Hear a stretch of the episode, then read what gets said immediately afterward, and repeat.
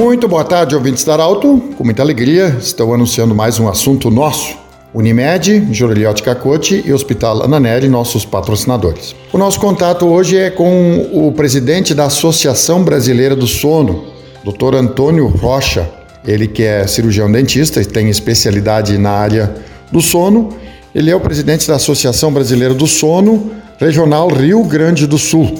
Doutor, a gente sabe que todos os anos acontece a Semana do Sono, mas esse ano, diante da pandemia, não tem como fazer os eventos de forma presencial. Como vai acontecer a Semana do Sono? Boa tarde, bem-vindo. Olá, Pedro. Uma satisfação estar falando contigo e com nossos ouvintes da Arauto. Realmente, a pandemia não nos permite estar próximo das pessoas como nós gostamos. Então, a gente precisa se adaptar, precisa modificar as coisas e dessa vez a Associação Brasileira do Sono Nacional pensou de fazer uma maneira diferente, aonde nós teremos tudo através da internet, aonde nós teremos a nossa proximidade com os profissionais da área de saúde do sono através da internet. Então, essa vai ser a nossa grande novidade. Doutor Antônio, qual é o grande objetivo da Semana do Sono e, e, que tipo de público a Associação Brasileira do Sono vai buscar? Qual é o foco principal que a associação vai buscar? Pedro, o objetivo é justamente aproximar a nossa população dessa temática sono. Sono é fundamental, todos nós dormimos, todos nós vivemos e quando nós vivemos, nós precisamos ter esse momento de sono, de descanso e nós precisamos estar atentos a isso.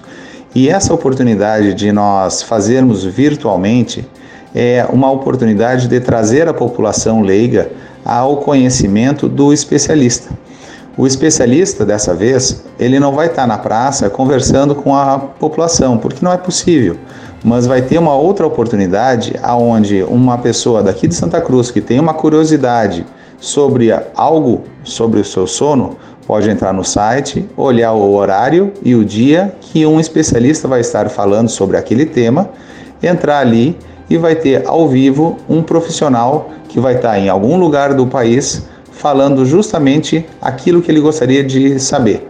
Então, pode ser um profissional especialista que ele vai estar em São Paulo, pode ser alguém que vai estar no Rio de Janeiro, pode ser alguém que vai estar lá na Bahia ou lá no norte do nosso país, mas que quer falar aquele tema que esse cara aqui em Santa Cruz gostaria de saber e gostaria de ter essa informação. Doutor, uma outra questão: nesse momento de pandemia se fala muito da parte da imunidade.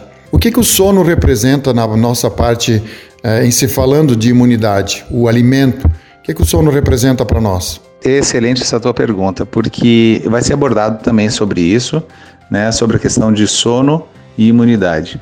Sabemos que uh, para outras vacinas, claro, a vacina da Covid ela é muito nova, mas a gente precisa se basear em estudos já uh, que já aconteceram em outras vacinas. Se sabe que outras vacinas têm um efeito melhor naquelas pessoas que têm um sono de melhor qualidade. E por incrível que pareça, até mesmo aquelas pessoas que têm um cuidado de dormir bem um ou dois dias antes de aplicar a vacina e um ou dois dias após aplicar a vacina. Então, claro, a Covid é, é, é nova ainda a vacina e tudo mais, mas a gente pode sim utilizar os bons cuidados que nós já deveríamos ter para as outras vacinas. E, inclusive, quando for fazer a vacina, tenha um cuidado de um ou dois dias antes dormir bem, um ou dois dias após dormir bem, porque o nosso sono ele é fundamental para o nosso sistema imunológico. Ele ajuda, inclusive, para que o nosso, nosso organismo funcione bem para o dia seguinte. Então, que já que a vacina não deixa de ser uma pequena agressão, né, uma agressão para o bem. Quando nós dormimos melhor, o nosso organismo está mais pronto, mais preparado para poder se uh, renovar, se modificar, para que essa vacina faça um efeito ainda melhor e o nosso organismo reaja como nós queremos que ele reaja diante de uma vacina, seja da Covid, seja as demais vacinas também. Doutor, alguém que está nos ouvindo agora, que talvez não tenha oportunidade de participar dos eventos é, da Semana do Sono, é, quais especialistas podem ser procurados em se falar dos cuidados do sono? Pedro, o sono ele é multidisciplinar e multiprofissional. Significa que tem vários profissionais envolvidos, mas inicialmente o cuidado é médico e o paciente precisa fazer um exame de polissonografia para detectar problemas do seu sono que estão relacionados principalmente à respiração, por exemplo. Tem pessoas que roncam, tem pessoas que têm apneia do sono, que é a parada respiratória, que é tão importante e faz tanto mal para a saúde, que inclusive aumenta muito o risco para ter um AVC, ter um derrame, ter infarto e ter várias outras complicações, além de aumento do risco de diabetes, a pressão arterial e outras situações. Então, inicialmente é o médico e aí dali ele vai verificar sobre outras possibilidades então de tratamento, que vai poder ser um dentista ligado ao sono, pode ser um, um fono, um fonoaudiólogo, né? Pode ser uh, um fisioterapeuta através do uso do CPAP, Pode também o controle de peso, onde o nutricionista pode auxiliar na redução de peso. Então, a gente poderia dizer que tem vários profissionais envolvidos, até porque todas as áreas da saúde estão envolvidas nesse corpo e esse corpo dorme.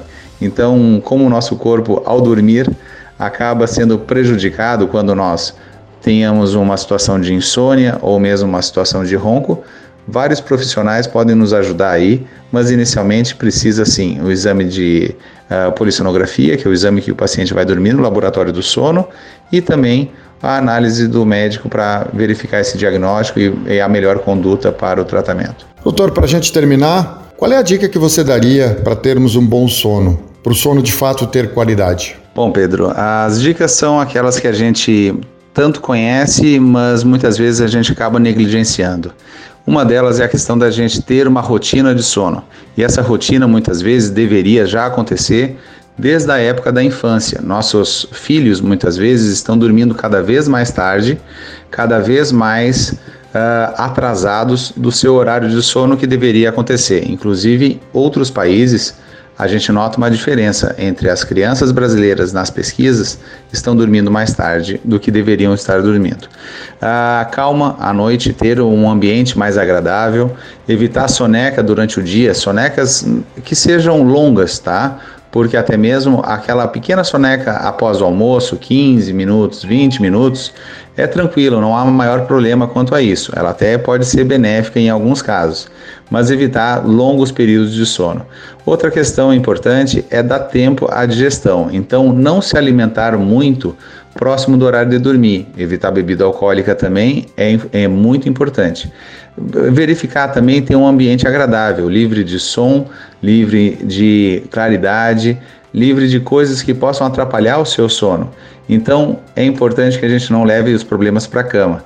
Cama não foi feita para ficar pensando, cama não foi feita para ser poltrona, ela foi feita para dormir, para a gente poder relaxar.